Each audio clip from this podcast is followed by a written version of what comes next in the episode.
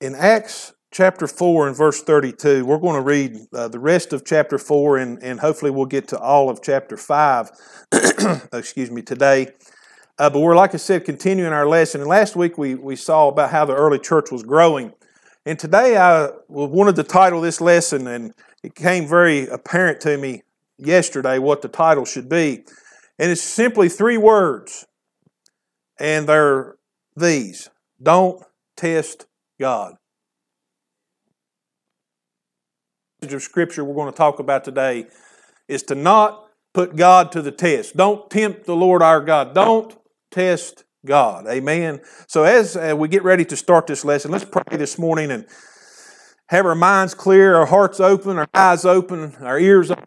May hear what the Lord is saying, and that we grow by that. Amen. The Bible says that we grow by the Word of God. Amen. Amen. Let's pray. Father, we come to you once again today. We thank you for this privilege to speak your word. Lord, we pray for open hearts and minds today. Lord, we pray for ears that do hear what the word says to us today as we look into this uh, more into the book of Acts, into the early church, Lord. And we see our lesson today is not to put you to the test, but to obey you in all things and to be honest and truthful in all things. So, Father, we pray that you would help us today, give us ears to hear, and give us the voice that we may give words uh, unto to your word, Lord, as we expound upon it today. In Jesus' name we pray. Amen. So in Acts chapter 4, in verse 32, uh, it says, multitude of those who believed were of one heart and one soul. Neither did anyone say that he did anyone say that any of the things he possessed was his own, but they had all things in common. And with great power the apostles gave witness to the resurrection of the Lord Jesus, and great grace was upon them all. Nor was there anyone among them who lacked, for all who were possessors of lands or houses sold them and brought the proceeds of the things that were sold and laid them at the apostles' feet, and they distributed to each one as anyone had need.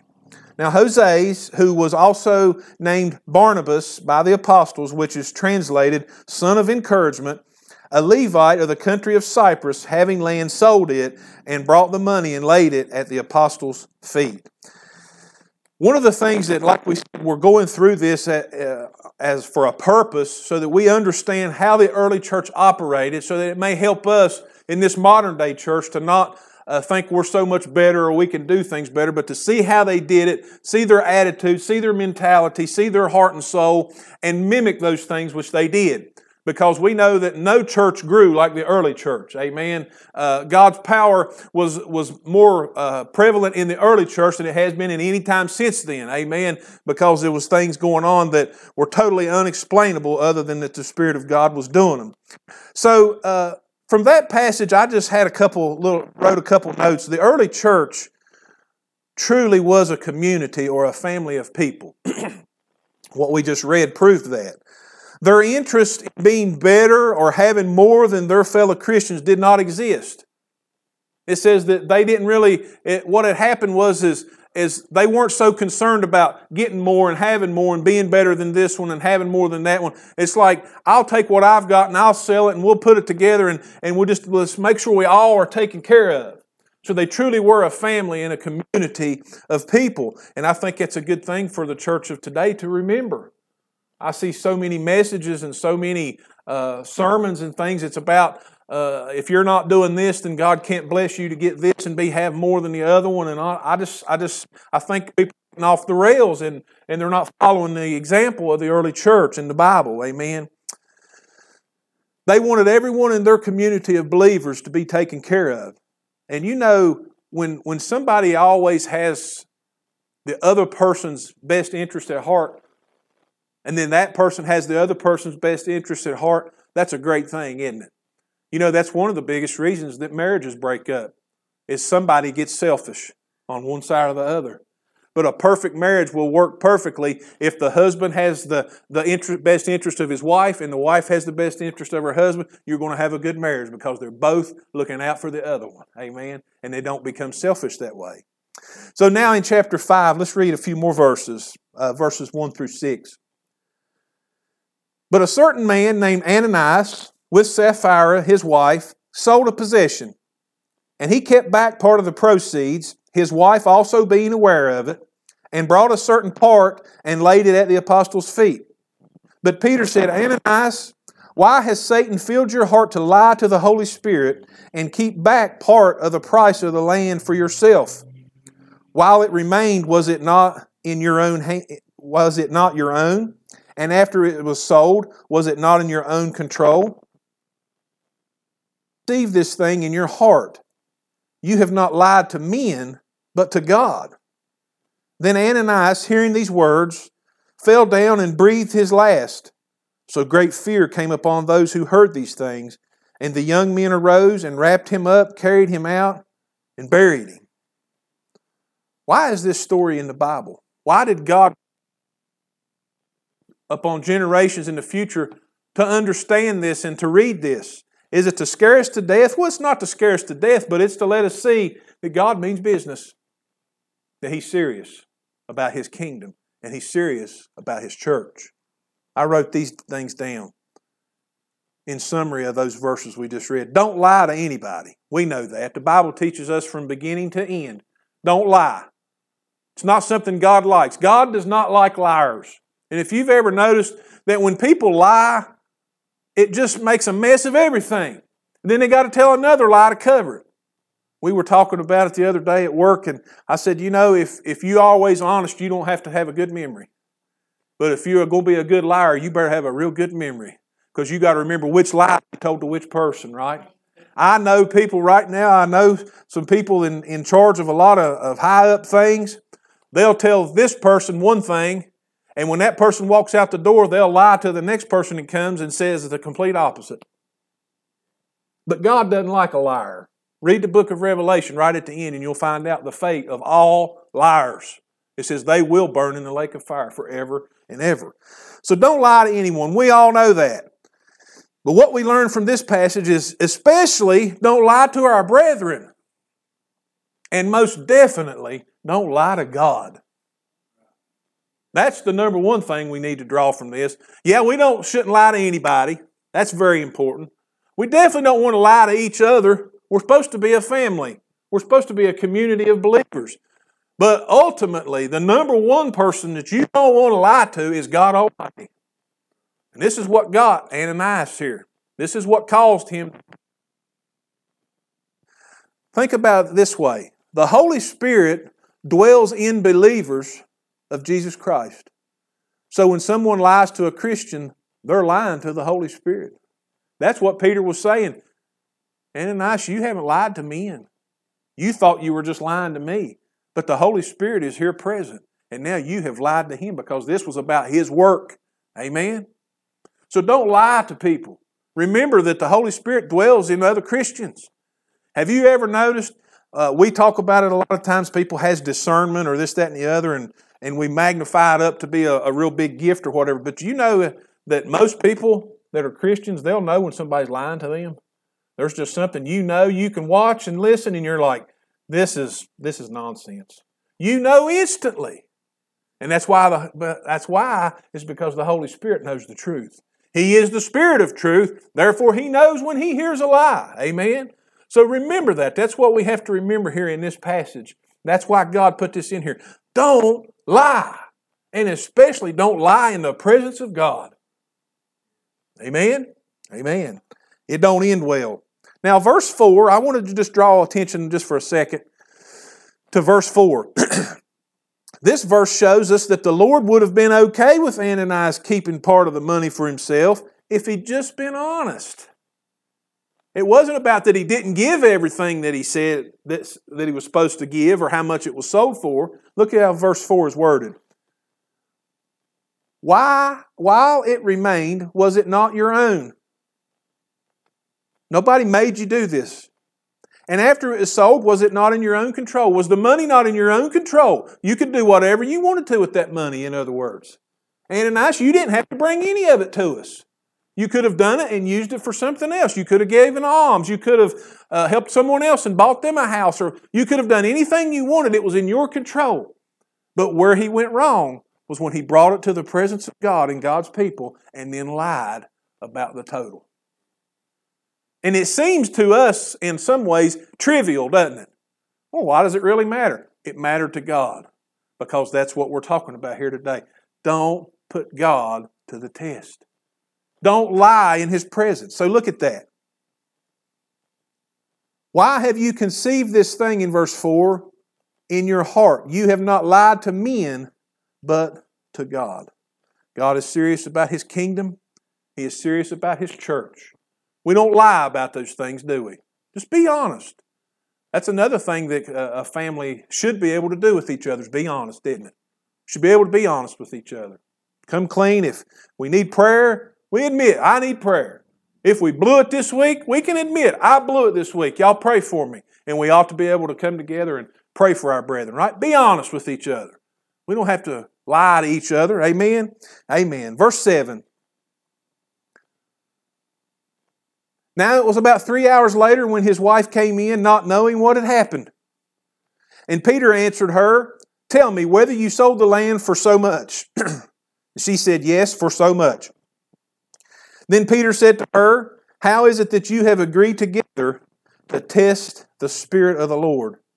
Look, the feet of those who buried your husband are at the door, and they will carry you out. Then immediately she fell down at his feet and breathed her last. And the young men came in and found her dead, and carried her out, buried her by her husband. So great fear came upon all the church and upon all who heard these things. Couple interesting points in that passage. Why does the Lord want us to remember this? Don't be a part of other people's lives or support them in any way. It's one thing to be the one doing the lying, but if you have knowledge of somebody's lying, and then you go along with it, and you support it, and you repeat it, then guess what? You're just as guilty. That's why the Bible talks about telling us not to gossip and stuff. Such and such may come and tell me, You won't believe what I heard about such and such. It may or may not be true. And if it's not true, and then I go spread it to this guy over here, I may have just become a partaker of a lie. Amen? So don't be a part of other people's lies. Verse 8 tells us that Sapphira had the opportunity to come clean and tell the truth. Verse 8 says, Tell me whether you sold the land for so much, and she said, Yes, for so much. There was her opportunity to say, Well, you know what? No, we sold it for more than what we gave you. We decided to keep part of it back. And I think she would have lived. But when she became a partaker of that lie, she condemned herself. Amen. Verse 9 says that Peter declared that Ananias and Sapphira had both tested the Spirit of the Lord. Look at verse 9. Peter said to her, How is it that you have agreed together to what? To test the Spirit of the Lord. That's something we don't do. That's a no no. We don't test the Spirit of the Lord. Amen. Jesus quoted these scriptures some scriptures when the devil tempted him to commit suicide. Remember when he took him up on the pinnacle of the temple and said, Hey, cast yourself off of here? And he quoted some scriptures to Jesus saying, The Lord will take care of you. He's not going to let nothing happen to you. Remember what Jesus said? Jesus quoted some scripture and said this Jesus said to him, It is written again, You shall not tempt the Lord your God. In other words, don't put him to the test. He was quoting directly from Numbers 14 and also Deuteronomy 6. Now, I want you to pay attention because we're going to get to this in just a moment. Notice the response to the power of God in the church in verse 11. They humbled themselves. So great fear came upon all the church and upon all who heard these things. We're going to see a stark contrast to the response of the power of God here in just a few minutes.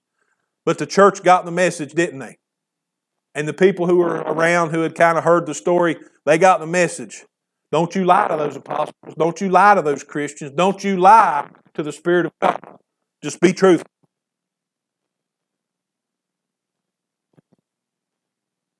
To forgive, we have to be honest.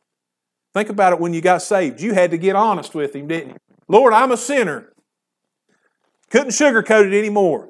You might have told all kinds of people, well, I'm a good person. I'm this, this, and this. But when you come to the Lord, If you truly got saved, you had to come clean, didn't you, and tell the truth. You didn't lie to him. You said, Lord, I'm a sinner. Please save me.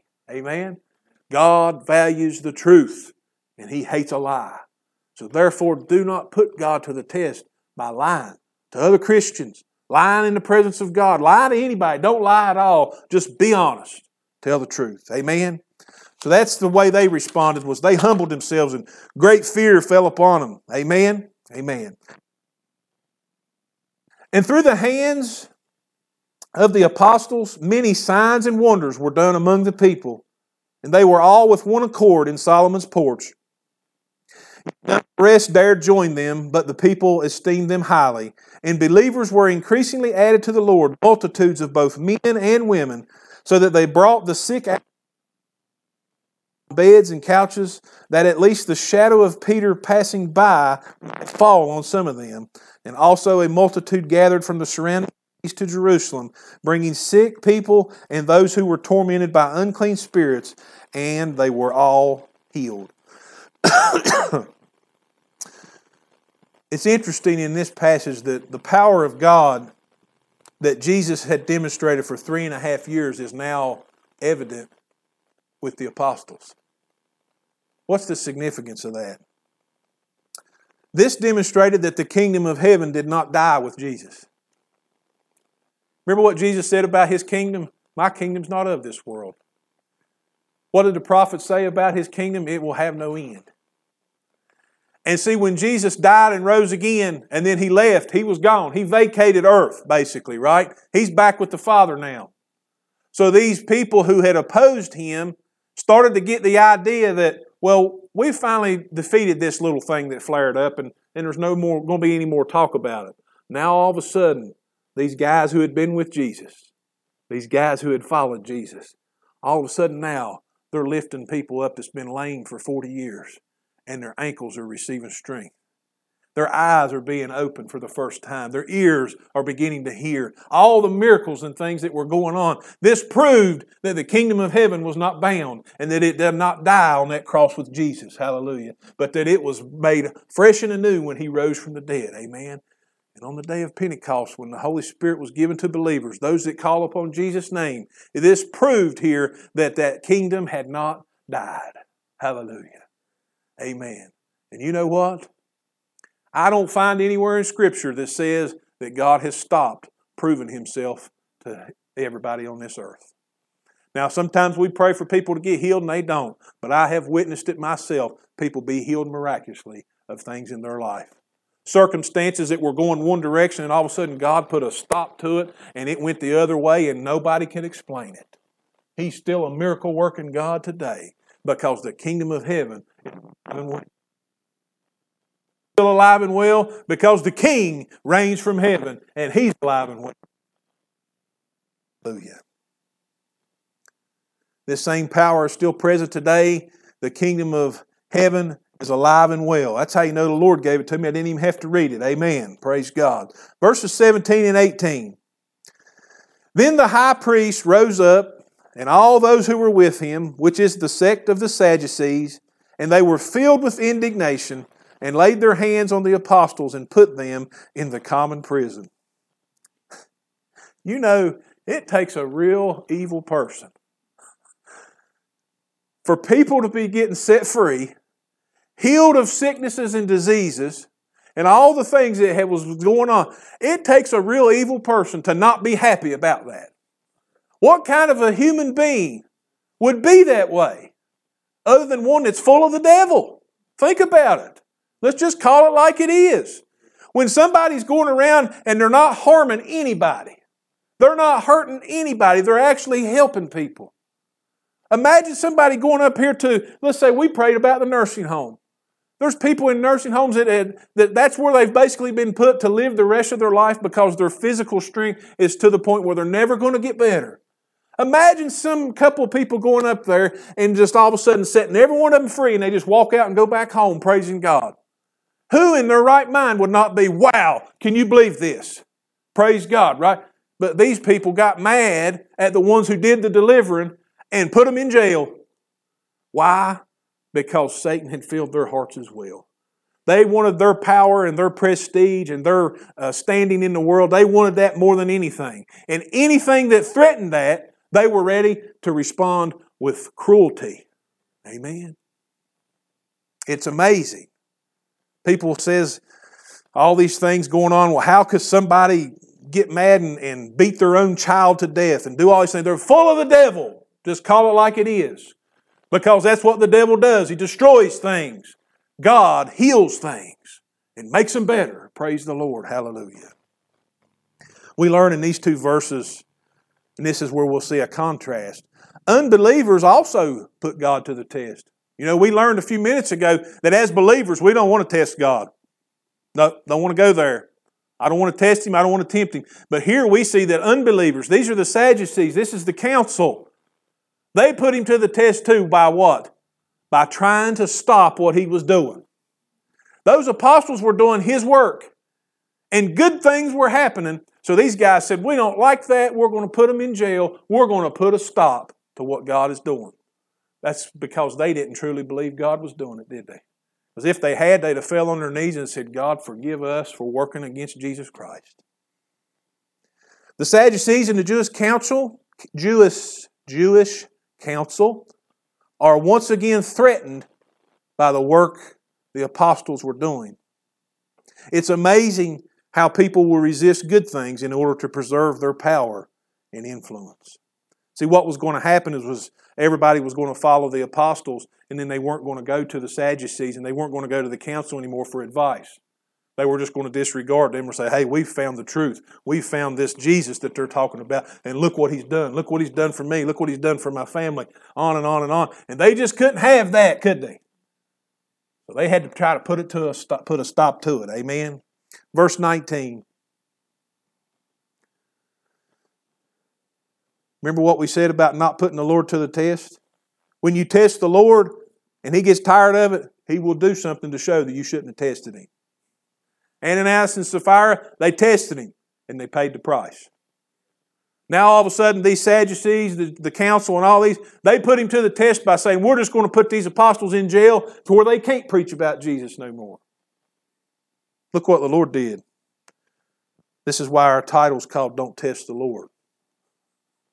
Don't put him to the test. He's stronger than us. Amen. he, ma- he made everything that we see. He made the earth and the heavens above, and He made everything that there is. So who would be who who are we to try to put him to the test and say we know better? So look what he does here in verse 19. But at night an angel of the Lord opened the prison doors and brought them out and said, Go stand in the temple. Now remember, this is the very place they were before. Go right back to where they arrested you. Go right back to the temple and speak to the people all the words of And when they heard that, they entered the temple early in the morning and taught. But the high priest and those with him came and called the council together with all the elders of the children of Israel and sent, them, sent to the prison to have them brought out. They didn't even know that they'd escaped yet, they'd been brought out. Verse 22 says, But when the officers came and did not put them in the prison, they returned and reported, saying, Indeed, we found the prison shut securely and the guards standing outside before the doors, but when we opened them, we found no one inside. Now they got a dilemma. They worked against God and they put him to the test. And what did he do? He said, I'll show you how strong your prison is. I'll show you how strong the guards are. I'll bring them out by the, by the angel of the Lord, and nobody will even know they've been brought out. Isn't it interesting that nobody knew they'd been rescued until they actually went back in there, however far it was, to, to go to the cell to get them out, and they realized, where are these guys at? Who let them out? Well, these guys didn't let them out. They've been here all night. The doors are still locked. What's going on? Don't let God test. Amen. God was tested by the Sadducees in the council, which included the high priest. Think about that. He's supposed to be the top dog as far as what God is concerned. Remember? That was the way they viewed things. He was, he was the leader. So even he was involved in this. So he was put to the test by all these people. And he demonstrated his power by rescuing the apostles from prison without anybody knowing. He didn't do it like he did with Moses and go up to the, to the person in charge and say, Hey, won't you let these people go? Won't you let these people go? God just brought them out and didn't tell anybody, did he? That's the power of the Lord. So don't put God to the test. It's hard to tell what he may do to prove his point. Amen? So just obey him and work with him and not against him. Amen? Amen. Verses 24. Now, when the high priest, the captain of the temple, and the chief priest heard these things, they wondered what the outcome would be.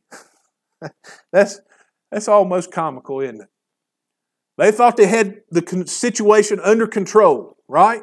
We've got it in our control. We've locked them up in prison, and now we're going to call them back out here and we're going to, we're going to give them the what for. All of a sudden, when they go bring them out of the prison, they get a report now that they're gone. They're not there.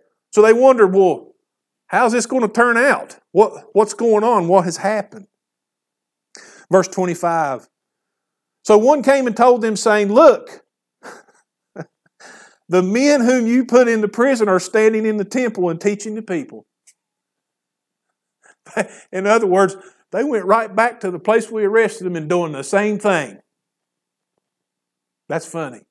I think God has a sense of humor. I really do. Why do we have a sense of humor? We're made in His image. I think this was one of them things that the Lord did and was laughing the whole time. You arrested them in the temple for teaching in Jesus' name. You put them in jail. I brought them out and I put them right back there. And they didn't know until all of a sudden somebody come and told them, hey, they're, we just found them. They're back down there at the temple and they're preaching about Jesus again. That's funny.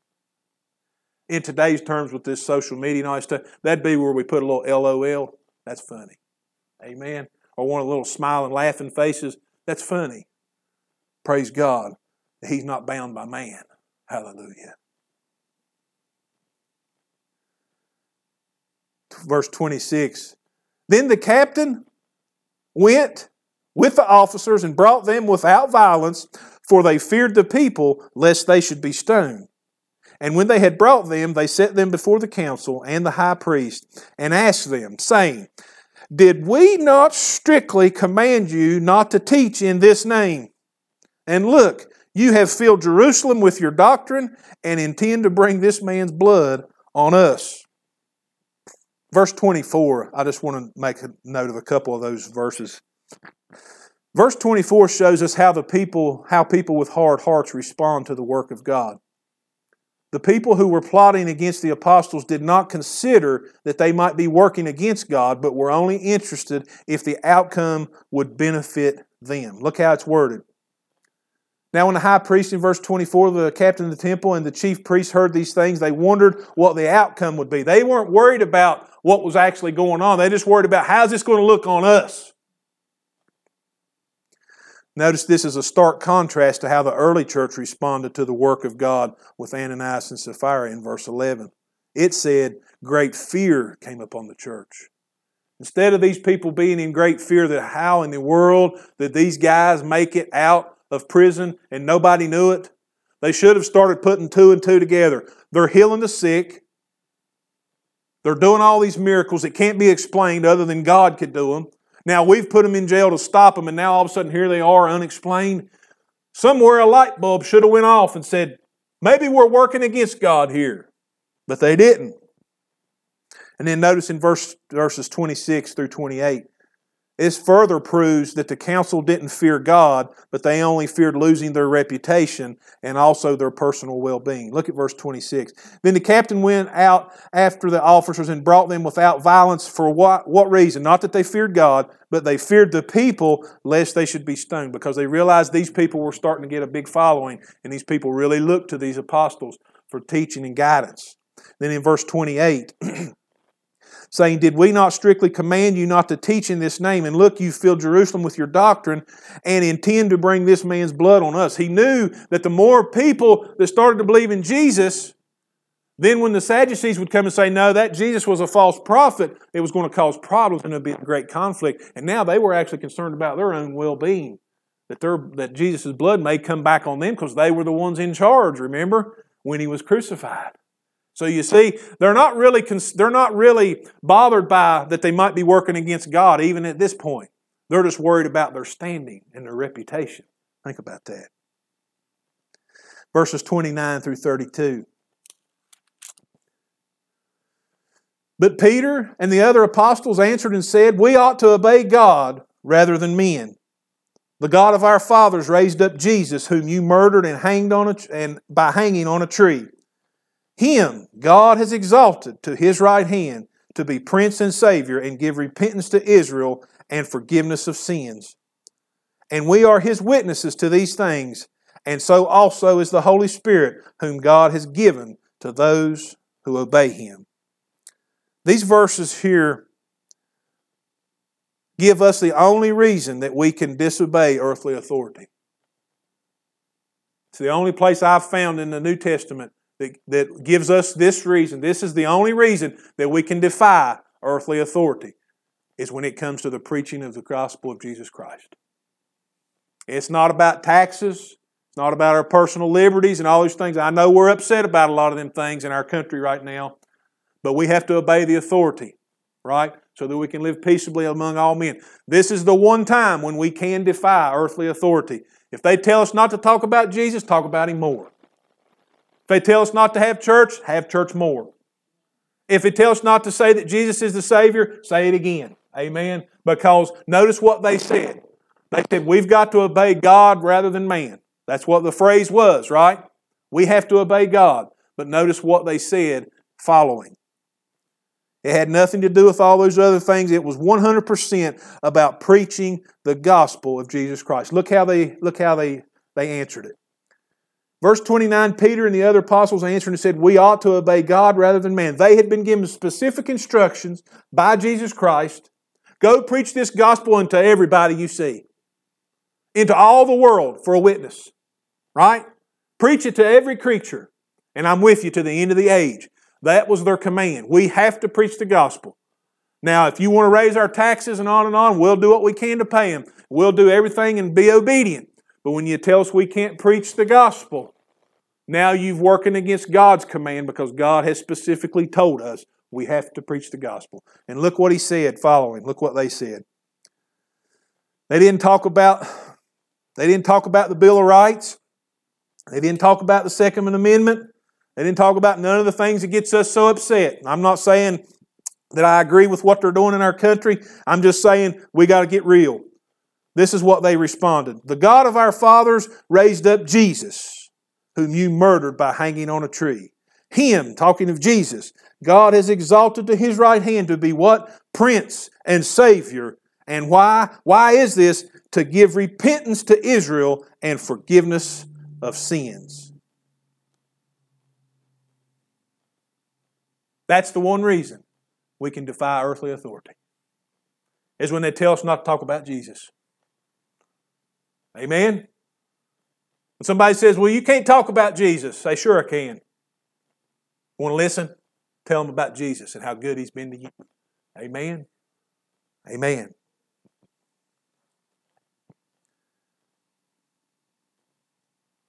Verse 33.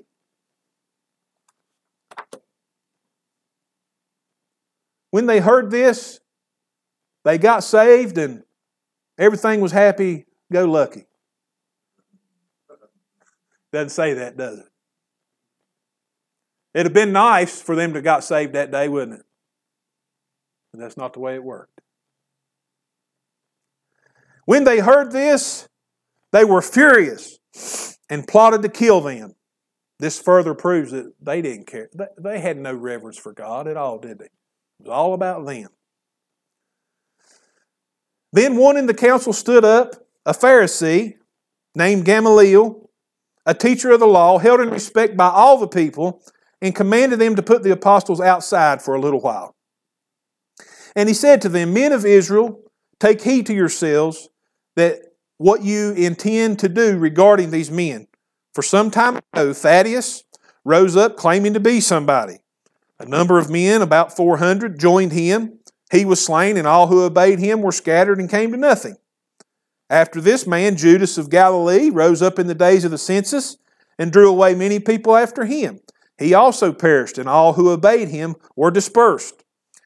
And now I say to you, keep away from these men and let them alone. For if this plan or this work is of men, it will come to nothing. But if it is of God, you cannot overthrow it, lest you even be found to fight against God. And they agreed with him. And when they had called for the apostles and beaten them, they commanded that they should not speak in the name of Jesus and let them go. In this passage, there's some wise advice was given by an unbelieving council member named Gamaliel. I want you to think about this for just a moment. He wasn't a believer in Jesus. He was a Pharisee and he hadn't accepted Jesus. But he had some wise advice. It says that he was very schooled in the law and people respected him and he was held in high reputation. So he knew the scriptures. He hadn't accepted Jesus, but he knew the Old Testament scriptures. And he knew enough about those scriptures. So if you're working against God or if you're putting God to the test, it's not going to end well. So he was telling them, we better be very careful how we handle these men because there's some unexplained things going on. So he gave them advice saying, we better be very careful how we deal with these fellows. Because if it is God's plan, you're not going to be able to overthrow it. And if it's just men rising up doing something, it'll fizzle out and it'll be nothing here in just a short space. You know what men do doesn't last. You ever thought about that? What men do, it doesn't last. Comes to an end. But what God does continues and continues and continues. Amen. What do we learn from that? We, you and I, as Christians, we must be careful not to work against everything we don't understand. If God is truly doing something, it will last. We must be then very careful when judging other ministries, other ministers, other churches, and other Christians. We have to be very careful because God may have given them a little bit of a work to do that doesn't look exactly like ours. May have a different shape or a different form, but the main thing is is the gospel of Jesus Christ being taught to the people. Is the foundation of Christ crucified and raised from the dead is that the foundation? We have to be very careful. I hear people getting on TV and all that kind of stuff, and they just blast this and blast that, and they don't realize what they're saying sometimes. We don't know what God has given someone else to do. If God is truly doing it, well, it will last. People like different methods, different styles, etc. What's important is that the gospel of Jesus Christ is the foundation of everything done in His name. Just because someone does it differently doesn't mean God hasn't ordained it. One of the one of the biggest things we see in the church world today is people will do things in church and they say, "Well, how come we don't do it like this church?" Or how come we don't do things like this church or that church or whatever? We do things as the Lord guides us to do. I had intended when we first started here, I wanted to have a vibrant Sunday school program with the kids and things, and it just never has really taken place. We're ready if it does, but it just never really has taken place. But what has taken place is a lot of people just from a little bit at a time coming in and saying, I'm just going to go there and try, or I feel led to come here and try, whatever. And we just simply teach the people the Word of God. Okay? And so that's what we're talking about here. Luke 9 and 49 through 50, I'm just going to read that to you, but if you want to take a note. This happened to the disciples once, and I think it's important, and that's what we should learn from this lesson from uh, Gamaliel is be very careful how we handle things that may or may not be God involved, okay? And I'll read those to you real quickly, but uh, if you want to make a note, Luke 9 and 49. John had answered Jesus and said, Master, we saw someone casting out demons in your name, and we forbade him because he does not follow with us. But Jesus said to him, Do not forbid him, for he who is not against us is on our side. People will do things a little bit different. Each church will have a little different way of doing things. I know some churches, they sing for an hour. And then other churches, like maybe here, we sing a song or two, maybe three sometimes. What happens is we start throwing rocks at each other, and the one that sings for an hour goes, Well, them people don't know how to worship the Lord. They only sing two songs every Sunday. Right? Then you have the people that says, I don't know how them people can stand to sing for an hour. I don't know what's wrong with those people. People do things a little different. There's different ways of approach, different ways of method. Different preachers have different styles, whatever the case may be. But let's be careful not to too quickly judge our other Christians. Amen. Let us uh, let us let us not work against God because God may be having them do something totally different than we do. Right? Amen. Verse forty is interesting, and, and this is here where you kind of see it's somewhat humorous. It shows that the council only partially believed Gamaliel's advice. Instead of letting the apostles go free, what did they do? They beat them and once again commanded them to stop talking about Jesus. Look, let's read verse 40 again together. And they agreed with him. This was the council. They agreed. Gamaliel gave us good advice. Let's be sure not to work against God. So it says, well, yeah, okay. They agreed with him. But then they called for the apostles and beaten them. He just told them, be careful how you handle this situation. This might be God. But yet they still called him and we're going to give them a good frogging. We'll give them a good beating. And they went one above that. They had to prove their authority. You ever notice that? People that has authority, they got to prove it, don't they? They got to let you know they're in charge. And what did they do? They commanded that they should not speak in the name of Jesus and let him go. They just couldn't let go of it, could they? They still had to get their way, right? Amen. And then in verses 41 through 42. So they departed from the presence of the council, rejoicing that they were counted worthy to suffer shame for his name. And daily in the temple and in every house they did not cease teaching and preaching Jesus as the Christ. Here we see that in the words of Jesus' Sermon on the Mount, they had come to pass for the disciples, for the apostles here. You remember he told them this Blessed are you when they revile and persecute you and say all kinds of evil against you falsely for my sake. Rejoice and be exceedingly glad, for great is your reward in heaven. And they rejoiced that they were counted worthy to suffer for the name of Jesus. Hallelujah. Hallelujah. And it is a joy and a rejoicing thing. When people persecute us because of our faith, because we believe in Jesus, we don't like it, our flesh doesn't like it, but at the end of the day, when we stop and think about it, thank you, Lord. Because there's something about my testimony and my walk with Jesus that is rubbing somebody the wrong way.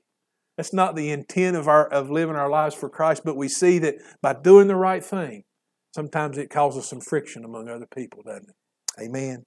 And in closing, I want to close with this statement. May we, as believers, live in humility and obedience. title of our lesson is Don't Test God. So may we live in a, a humility and obedience before the Lord and not test Him. May we walk before Him being reverent and keeping His commands in all things. Amen. Let us not put Him to the test. Amen. Let's pray. Father, we have delivered Thy word today. We see here, God, in the book of Acts, how the early church handled certain situations and certain things. Lord, we know there's going to be problems and persecutions. Help us to rejoice in those things. But Lord, the ultimate lesson we have learned today and that you want us to see is not to put you to the test. Let us not test you in being disobedient. Let us not test you in, in refusing to speak the truth in Jesus. Let us not test you by lying to one another. Let us not test you by lying to other Christians. let us not test you by lying in your presence. And let us not test you by working against those that may be working for you. Help us, Lord, to learn to work together with other Christians who may believe things slightly different, who may do things slightly different. Help us not to work against you and be found to be putting you to the test. But Lord, in all things, let us work together as believers in Jesus Christ, in His death, burial, and resurrection, that we may walk forward in victory in this life, Lord, and, and affect those around us and, and cause them to want to come to Jesus when they see our good works and they see our life lived before you in honesty and reverence and humility and obedience. Father, I give you thanks for these things today in Jesus' name. I pray you be with each and every one today and keep them all safe to the next appointed time. In Jesus' name we pray. Amen. Amen.